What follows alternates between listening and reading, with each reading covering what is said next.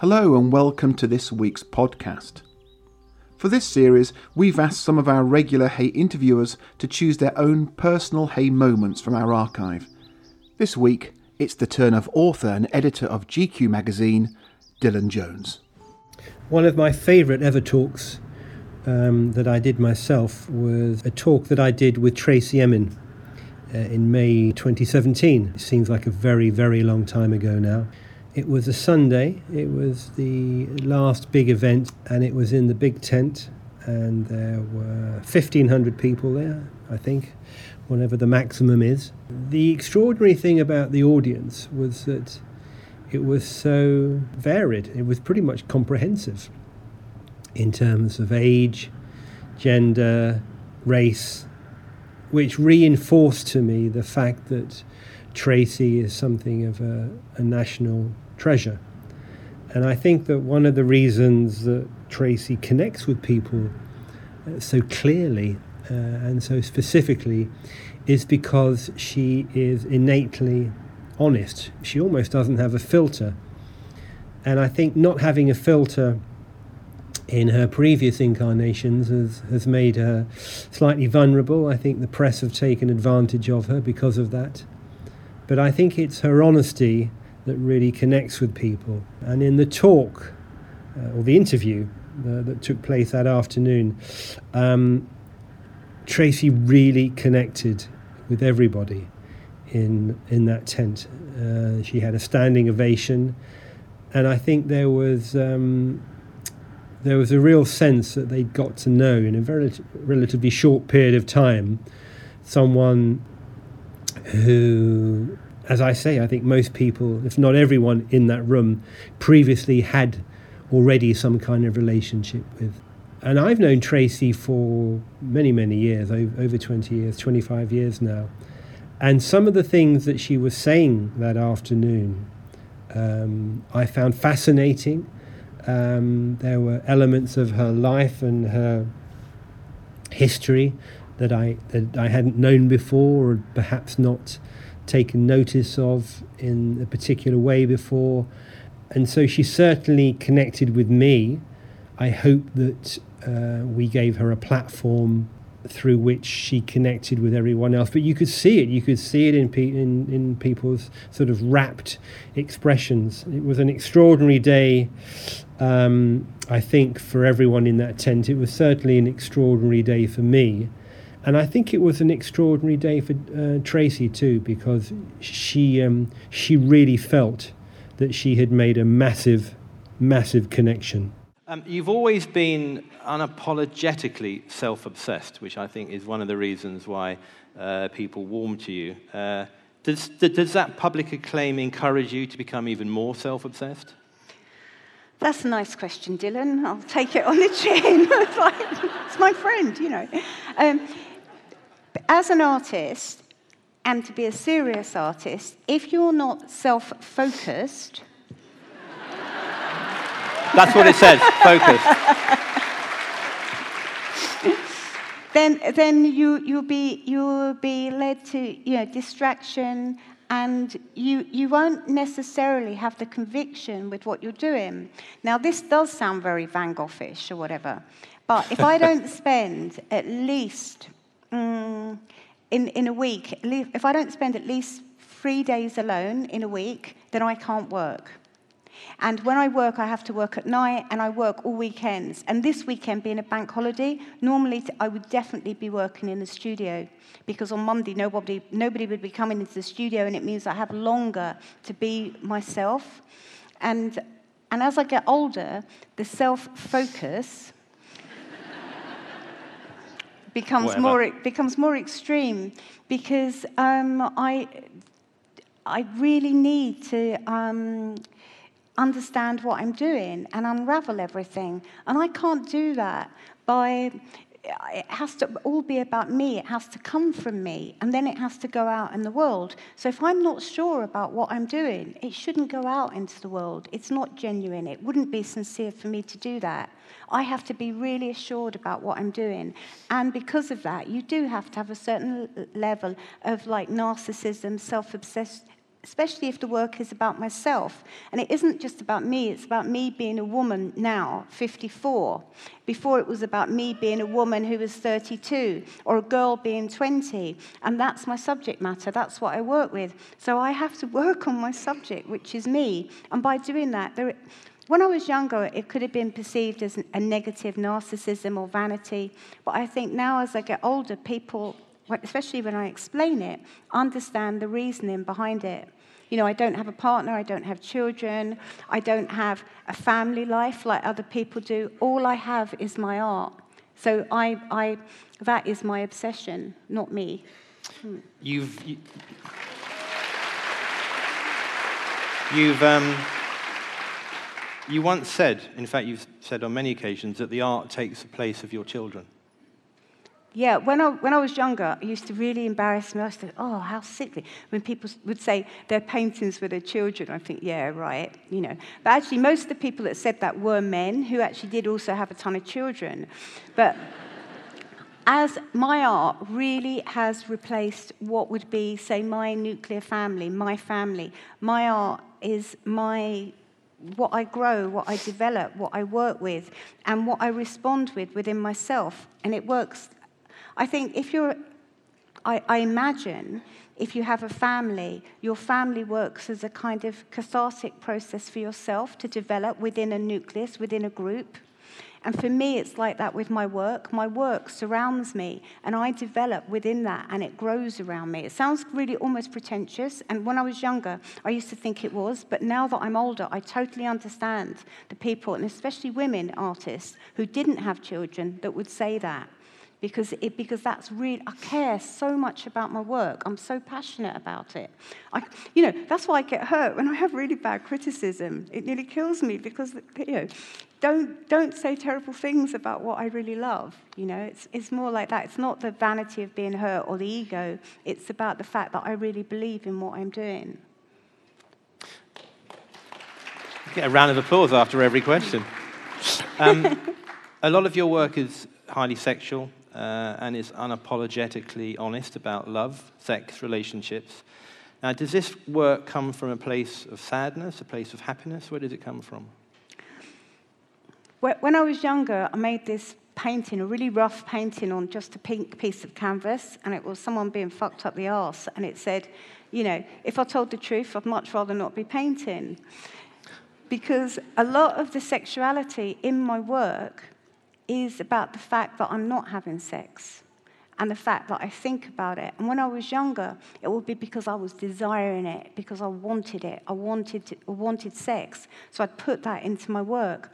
But now, all of the sexual work is more to do with the loss of love and lust and sex and about moving on from that. And, and a lot of it is to do with memory, looking back as well, and trying to understand the touch. My next exhibition's called um, The Memory of Your Touch. And as we're at a literary festival, I'll explain where the title comes from. It comes from. Um, um, it comes from Lady Chatterley's lover, not, not directly, but it's the part when, when she's talking about the body coming up from the mine, his dead body, and she can't even remember his touch because he's dead, because you, you can't remember touch. You, you, only in dreams, basically. And so a lot of the sexual work that I'm doing now is I'm trying to remember what it was like. I'm trying to remember how it felt to have that passion, to have that desire, to be entwined with someone, to be with one person, to be part of that person. That's what I try to do now when, I, when I'm painting something sexual or erotic. But recently, my paintings have become more kind of abstract because the memory is vague. It's more blurry, and that's me being more honest. Every time.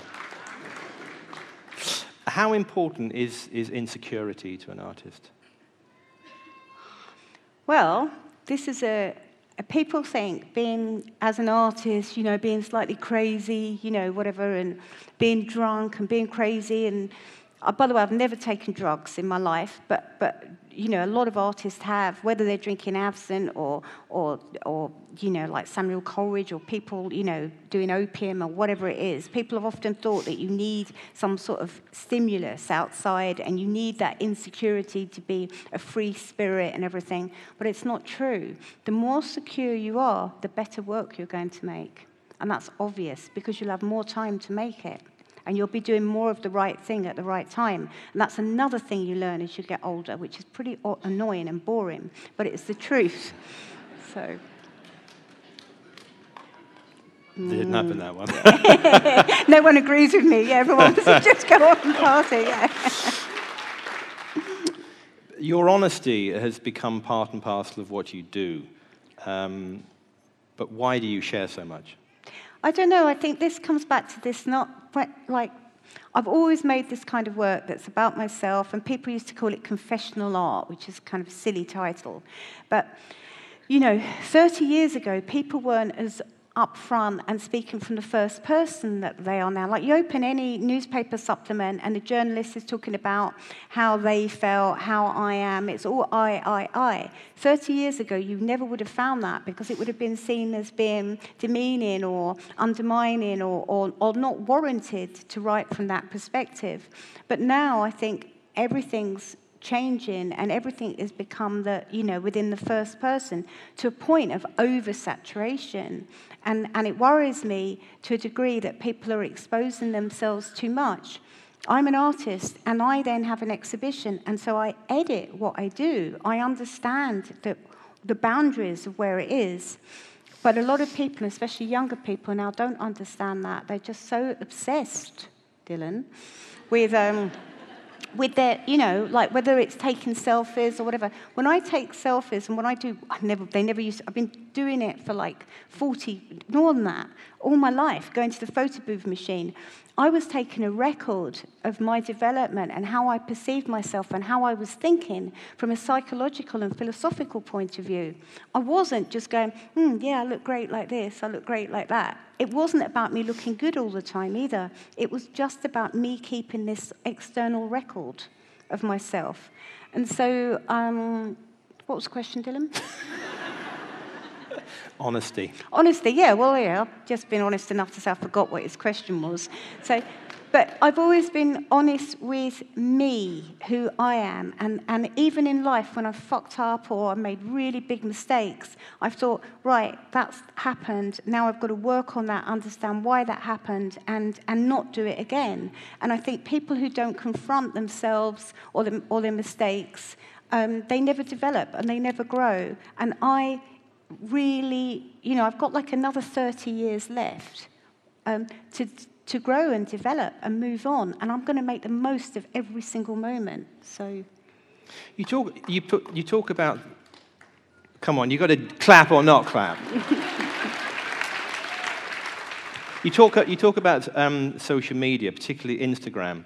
Uh, and it's very easy to be reductive about Instagram, talking about selfies, etc. But not everybody does that. It's, it's, it's completely changing the way people um, behave in, their, in, in, terms of leisure activities. Um, most people would criticize that and say that actually it's had a negative effect, uh, on, particularly on the young, uh, and also in terms of the mass production of imagery, uh, because it's fragrantly abusing copyright. But there are interesting things coming out of it. How do you think that, that could change? And is, it, is any of it art? Phew, it's, it's hard to say. I think, um, I think out of all of the social media, I, I think Instagram's probably the nicest and the most useful for people keeping in touch. And there isn't that much, you don't have to do that much. There's not that much expected of you. But I think in general, forget Dylan's question. I think, in general, what in a big answer to, to the whole thing, I think people are far too obsessed in, in gadgetry, full stop. And I'm not a Luddite, but I think people aren't really touching things anymore. They're not getting emotionally involved anymore. Things are moving too fast. Like you just walk into a newspaper, you know, news agents, there's so many magazines now. It's just like a blaze of colour. Steady. Yeah. Too many men's magazines, yeah. No, no, but no, but seriously, people aren't being discerning enough about what they want or what they need. And I think, in terms of being an artist, that's kind of a problem for me because people are viewing a lot of things. It's either a problem for me or it's a great thing for me people view things too superficially and too on the surface, and they don't actually. So, art for me is something that should make you stand still and stop and think, and you should feel emotionally bound by it. It shouldn't be just something you look at, blink, and take a photograph and move on. It should be something you feel. And I think a lot of, I think now, a lot of the things that are happening are avoid feeling. And that, that really scares me because everyone's like happy to put up on like their social media how they're feeling today or what they're doing or what they're eating or whatever. But are they really feeling anything? And, and without true feeling and without true emotion, you don't develop as a human being, as a, as a, as a soul.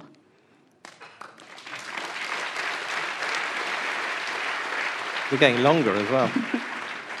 um, just reeling back a bit to when you had that first flush of success.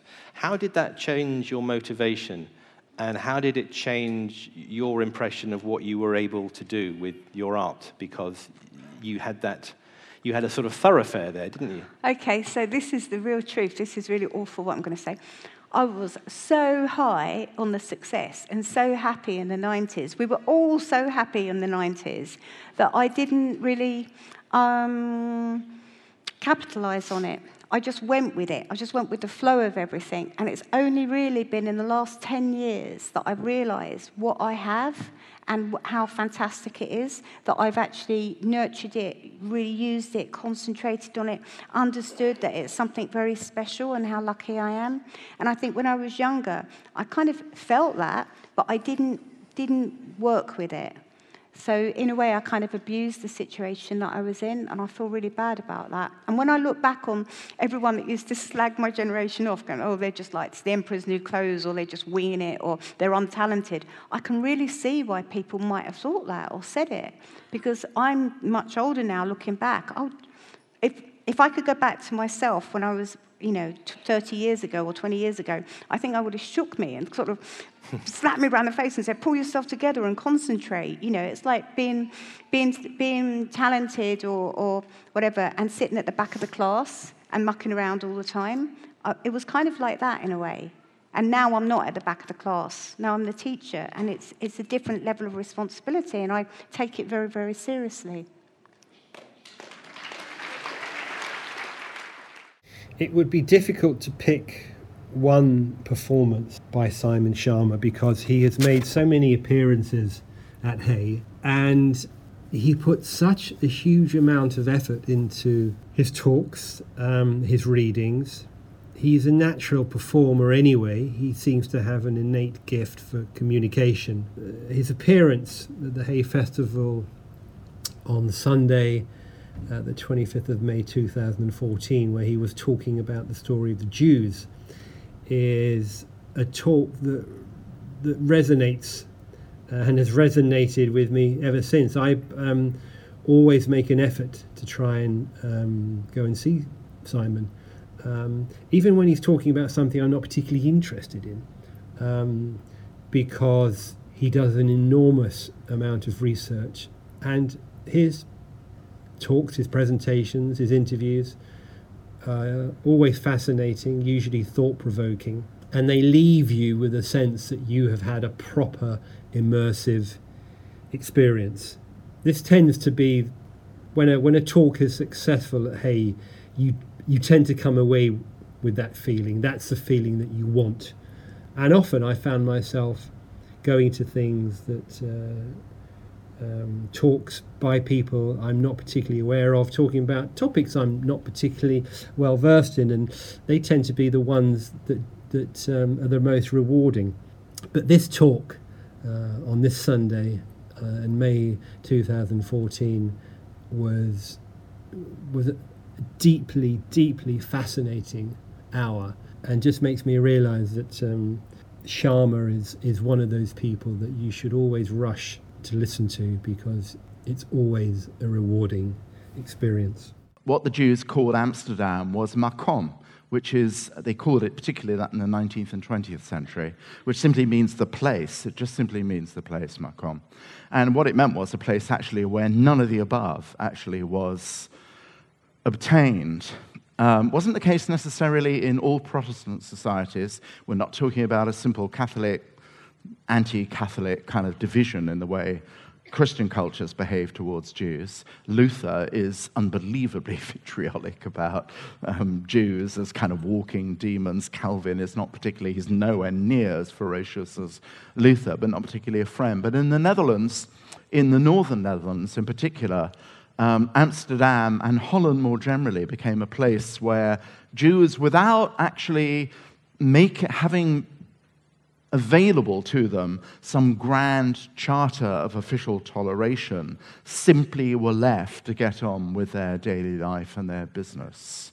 There were leaders of the Jewish community, many of them, the first to come in, are from this world of Portuguese runaway underground railway half Jews who become Jews again. Becoming Jews again, by the way, in Amsterdam, where you could do it, was no, if you're a man, was no easy thing because it presupposed ouch adult circumcision. So you thought long and hard about whether how serious you were about that. But Amsterdam, then, if you look at actually the piecemeal little regulations that are passed by individual cities, one, one big difference, I think, much more than Catholic Protestant, is that in states in the kind of time that I'm talking about that were fiercely centralized, if you were a pope or you were a king or an emperor like Charles V, you could lay down the law, and there could indeed be renegade, tolerant members of the church who would choose not to obey the most maniacally ferocious strictures. But the Netherlands was something else again, as it still more or less is. There was no overarching central government, or not much of it, and every city was pretty much to do what it it wanted. And there were, of course, the Jews with their roots in the Atlantic trading world were a real asset to an empire on, um, on the rise. But the first thing that really happened was that Jews were allowed to be apply um, for citizenship. It, in Dutch, it's poorter. I don't any anybody Dutch here. Poorter used to be known as poorterschap, um, now known as burgerschap. So it basically means a right of residence okay, a right of residence. This is already, and we're talking about 1616 here. So we're still in a very, you know, the Inquisition is going great guns in Portugal and much of the Catholic world. So we're talking about something that is so simple. You can live where you want to live. Were there Jewish districts in Holland? There sure were, but I don't know how many Jews are here. The reason is you want to live um, within walking distance of a synagogue because on the Sabbath and high holy days you couldn't take, in Amsterdam, it would have been a barge or a boat, or in other cities, a horse. So if there are Jewish districts, they're Jewish districts entirely of um, a voluntary nature.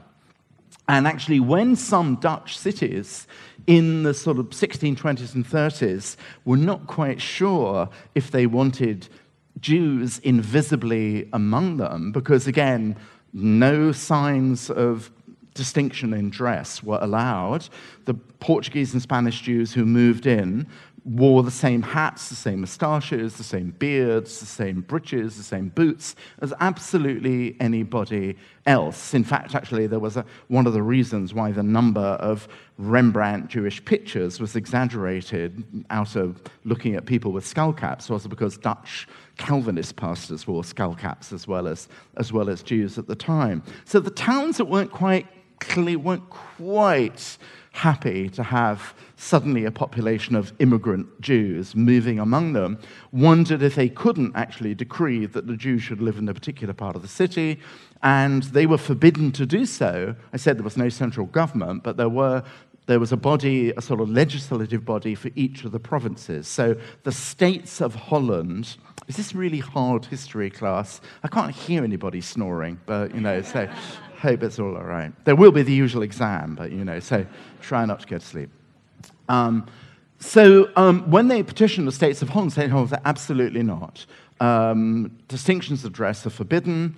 Um, the any kind of attempt to enforce a particular place of residence is impermissible. So that was a really good thing. It didn't mean to say that Calvinist preachers weren't horrified by the prospect of a large population of Jews among them, who they still thought might actually corrupt the souls of good Mennonites and Calvinists and um, members of the Reform Church. But by and large, it was possible to do all the things which that papal bull I mentioned wouldn't actually let you do in Holland. And to some extraordinary degree, flourish. Here's a, here's a good example of something which seemed almost sort of inconceivable anybody else. And remember, at that time, there are no Jews in England at all, actually. That happens as a result of a particular Dutch visit by the Rabbi Manasseh ben Israel uh, to Oliver Cromwell in 1655 and 1656.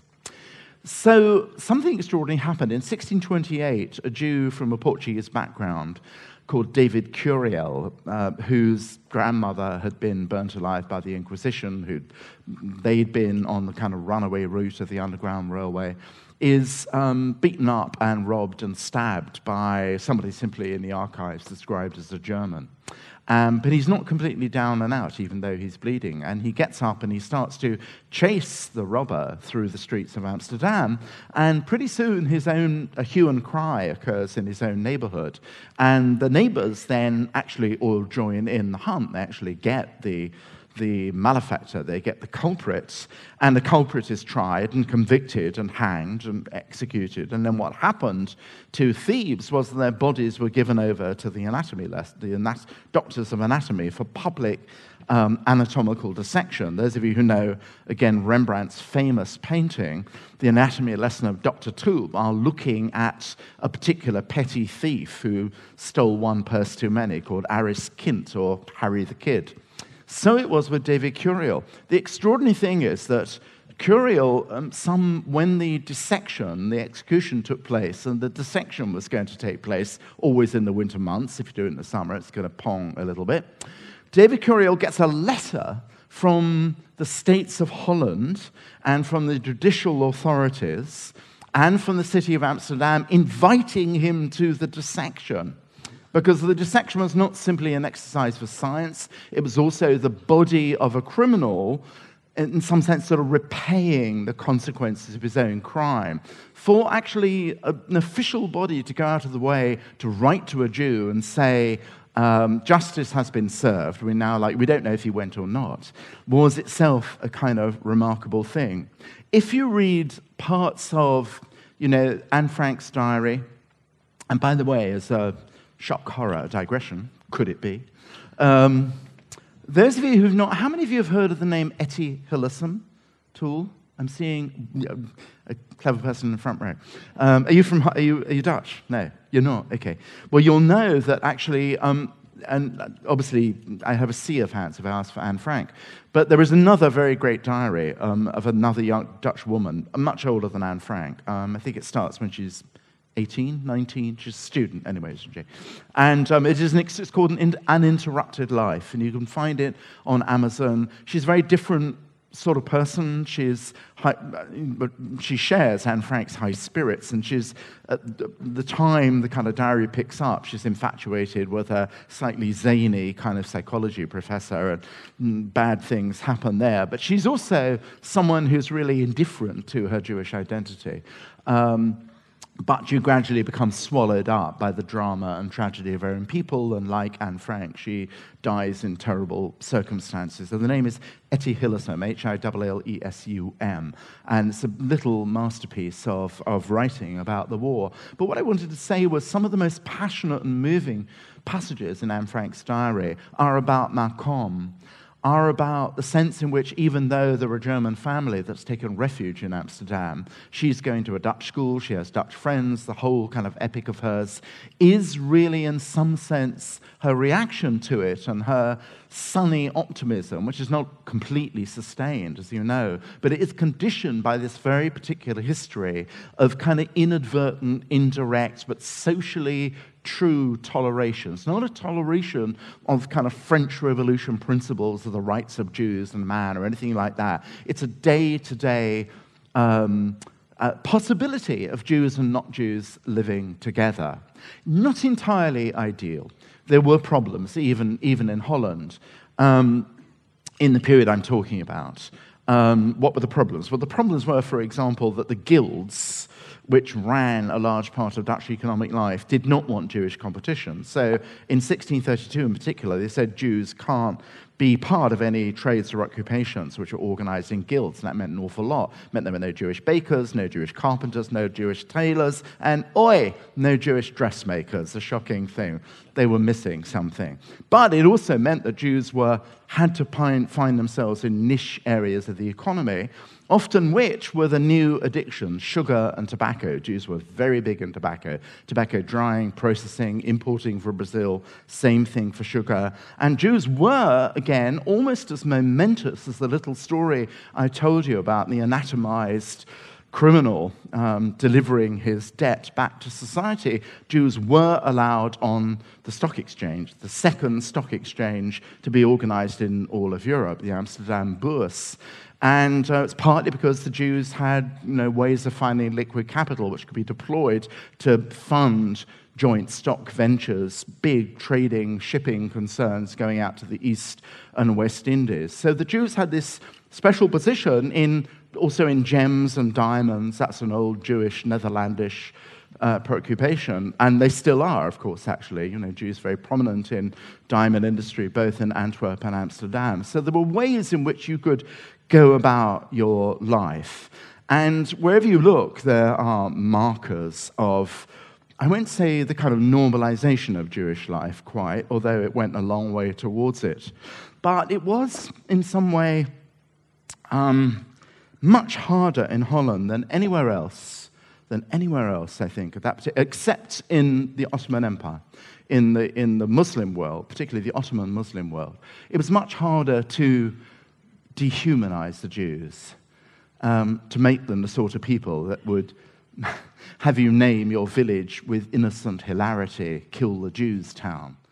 One of my favourite talks at Hay uh, was 10 years ago now, and it was when I interviewed James Cowan, who was then a um, three star general in the British Army. And he came to talk about counterinsurgency in Iraq and Afghanistan. And as a brigadier, he commanded the Black Watch in Iraq and the multinational 11 Brigade in Helmand. And at the time, he was the head of counterterrorism in, in the Ministry of Defence. And he now runs Halo. For me, this was a a mere job of introducing James and then fielding and organising questions after the talk. And it was a typically fascinating hour, very instructive, very matter of fact. I, it was a slightly unusual invitation, I think, uh, for James to come and talk at the festival. He insisted in doing it in uniform, which I thought was very important not my idea, his idea, but I thought it was very important all the same to, con- to contextualize what he was saying. But it was instructive not just because he was talking in very often prosaic terms about the, the logistics of being in and fighting in those countries, but also the context surrounding those areas of conflict in, in conflicted lands was deeply, deeply interesting. And it wasn't the biggest tent, but I certainly felt that everyone who left that talk that day on Friday, the 3rd of June 2011, really came away having listened to someone, an expert at the top of their game. And it was impossible to leave that tent without feeling like you'd had a, um, a massive sort of knowledge dump. It was a brilliant, brilliant afternoon. Well, when we arrived um, in the autumn of 2009, some very significant changes had taken place because uh, the new American president, President Obama, had appointed a new commander, General Stanley McChrystal, and McChrystal was told to go and conduct a 60 day review and come back to the president with a notion of what ought to be done. With characteristic energy, he finished his review in 48 days, and he came back to the president with some very stark conclusions. He said, We're winning every battle, but we're losing this war. We're acting alone as a coalition. We're not acting in partnership with the Afghan people. We need to use much less force. We're killing too many civilians. And we need, in order to be able to stop using that force, to apply more mass. We need more troops. It sounds counterintuitive, but you need more troops in order to not rely so much on lethal force. That was a very difficult and quite unpalatable thing, perhaps, for a president to have to accept, so newly in office, that he should be trying to reinforce the war of his predecessor. He considered that, and it was made more difficult for him by the fact that the Afghans held an election between President Karzai and Abdullah Abdullah, the two shown here. And those elections were A, profoundly corrupt, and B, hugely indecisive. So it was unlikely that the president was going to make his mind up easily on the back of such a difficult outcome. And so, in a sense, Afghanistan hung in the balance during the autumn of last year, whilst America decided on which course of action it should adopt. But perhaps uh, that resulted in the situation that we found in that summer of 2009, a very difficult period, which I know some of you may have attended the last lecture, um, I think gives you the context for which that very, very brave brigade, 19 Brigade, endured uh, during that summer in, in Helmand. This is a snapshot from that period. The significant act, the SIG Act, is that ghastly term beloved of military men. It's the metric of violence. It means a bombing or a shooting. And it shows in that month of June 2009 what took place in the south. It shows in the Canadian area of Kandahar 105 incidents, in the Romanian area 33, in the Dutch area only 18. And in the newly arrived American area of southern Helmand, only 60 incidents. The Americans had come to help the British with a brigade of Marines. But what in fact had happened was they'd adopted positions largely in the desert to the south and not in the Helmand River Valley, that area where that great River Valley project I talked about earlier had happened. This is where the vast majority of the population of Helmand lives. Three quarters of the population live there, and it's therefore no great surprise that 263 violent incidents should have taken place in the British area during that month of June. We were, in a sense, at the very heart of this storm by virtue of the poor troop ratios between the numbers of British soldiers, not only British soldiers, but Afghan soldiers, and uh, the people. It's not the people, it's not the enemy that we're measuring here, it's the population. And there's Gulab Mangal, the governor of Helmand in the bottom left. He came to me on my arrival and said that we were losing. The British were not dealing with what was going on. I had to go to him and say it was not the quality of British soldiers at fault, but that we simply did not have enough troops to do what was required of us. Now, to the great credit of our government at that time, in fact, the British did reinforce later, uh, and we also drew in our area further. And whilst at that time we were responsible for three of the four most violent districts in all of Afghanistan, we're only responsible for two of those now, and we have since handed over Sangin and Musa Qala. I don't think that's to our um, shame whatsoever. I think it's still a huge responsibility dealing with something that still remains very much at the heart of this campaign. But that was the situation that prevailed at that time. So, what was our task? Well, also to the great credit of President Obama, he approved the surge. Uh, and once he'd got his troops, General McChrystal decided he would use them in the south. He appointed a new British general, General Carter, to command in the south, and General Carter came up with a three phase plan. It was as follows First, in phase one, to gain control around Kandahar and to gain freedom of movement on roads. Why do roads matter so much? If you're a farmer and you can't sell your goods because someone's going to rob you as you move those goods from Helmand to Kandahar, you'll fall back on an illicit trade such as drugs. And that's really why freedom of movement mattered. And then in phase two, to clear central Helmand, the second main population centre, before returning again to Kandahar to protect it once the bulk of the American reinforcements had arrived in the summer of 2010. So a three phase operation start in Kandahar, move to central Helmand, and then come back to Kandahar. Yes, do stuff in the outlying areas, but frankly, those are desert areas, and those aren't areas where you need to dedicate too much resource. So, how were we going to approach this uh, in Helmand? Four themes I'm going to talk about the people, creating what we call protected communities where we save those people from being attacked, the reform of the police and the army, and then the clearance of central Helmand itself. Let me talk a little bit about what I mean by population centric counterinsurgency. This little rather complicated slide is actually, when you understand it, relatively simple. What it shows is the immediate effect of General McChrystal's order to stop the use of aerial delivered and artillery munitions. The blue line shows how much ammunition was being used. You can see its height at this point and its gradual drop off almost to nothing uh, by the end of the year. The blue line, the light blue line, is smoke and illumination rounds. They don't hurt people, so you can discount that line. But I think what's really interesting is, despite the fact we've stopped using all this, what we haven't done is uh, see our own casualties increase. The numbers of British soldiers killed and wounded, in fact, drops off. By beginning to look out for the interests of the people, so the people begin to turn towards us, and so violence is avoided. It's a win win for both sides. But it does require what we termed courageous restraint. What I mean by that term is not a sort of um, a charter for inaction. What I wanted my soldiers was to maneuver. I wanted my soldiers to close with the enemy. Yes, certainly fire aim shots if they could see an enemy, but not to fire great volumes of fire into an unobserved woodline. I wanted them to close with them and then maneuver to a flank, taking the risk of the ubiquitous IED, the improvised explosive device, and then to work around the enemy to dislocate him, to disrupt him, and ultimately to defeat him through maneuver rather than through firepower. That's asking a lot of people, sometimes very young people.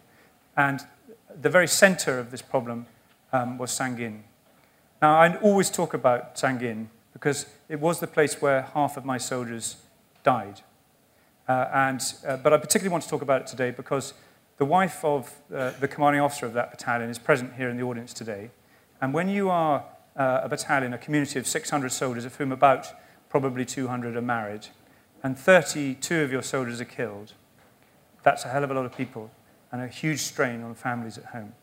So, this, I think, tells the story for those soldiers. Soldiers encounter the enemy once in every 2.4 patrols. Patrolling three times a day, they have a statistical certainty of meeting the enemy on a daily basis. Sangin has suffered the most, with a 1 in 6 chance of being killed or wounded. In one company, there's been a 1 in 4 chance of being killed or wounded, and 49% of those killed and 20% of those wounded have been in Sangin. And the thing that was killing them was not just uh, ordinary small arms fire, but the IED. What was different from Iraq, where um, the Arab is interested in innovation, the Pashtun is a very conservative people. Uh, here's lots of military abbreviations, I apologize. Command pull, you yank the wire, the bomb goes off. Command wire, you send a signal down a wire, the bomb goes off. A mine, largely an old Soviet mine. Remote controlled, uh, mobile telephones. Suicide pedestrian, you wear a vest, you detonate yourself, sometimes children. Suicide vehicle borne, uh, self explanatory. Vehicle borne, but the vast majority of devices were VOIED, victim operated IEDs. In other words, a soldier stands on it. Uh, and that is a very difficult thing to deal with. A very low technology, very simple, very cheap to build, but increasingly made with no metal or low metal. And that became the challenge that we faced. The people who had to deal with those was the man at the front uh, with a thing called the Vallon. The Vallon man is the soldier who clears the route using a Vallon mine detector. He's always at the front at the highest point of risk. With low metal or no metal in IEDs, this task has become more dangerous. The readings of the Vallon are often faint, inconclusive, or non existent. These soldiers are often very young and junior members of a section. They are universally known as brave. In one battle group, 12 Vallon men were killed and 12 were wounded. So we needed to find a way around this because there was not likely to be a technical solution to this problem. Here's a little example of what I mean by counterinsurgency rather than counter IED. We took one area uh, around a base called Keenan and we mapped out land ownership because nobody knew who owned what because all the records had been destroyed. And by mapping out land ownership and making sure each farmer understood what belonged to him, we created a community of interest, a shura, uh, and we paid that shura $5,000 a month. And for every IED that went off, we fined them. So we weren't creating perverse incentives by paying them in order to lay IEDs in order to get paid. Um, we were, in a sense, uh, making sure that they understood this was their problem, but it would both help them uh, by getting rid of the IED and help them by uh, dealing with the economic problems that the village um, had to handle. The remarkable thing was, within a very short space of time, the villagers began to report the IEDs and began to clear the area of IEDs. There were fistfights between villagers and members of the Taliban. And this didn't just help the British Army, because far more women and children, children in particular, are killed by IEDs than soldiers ever are.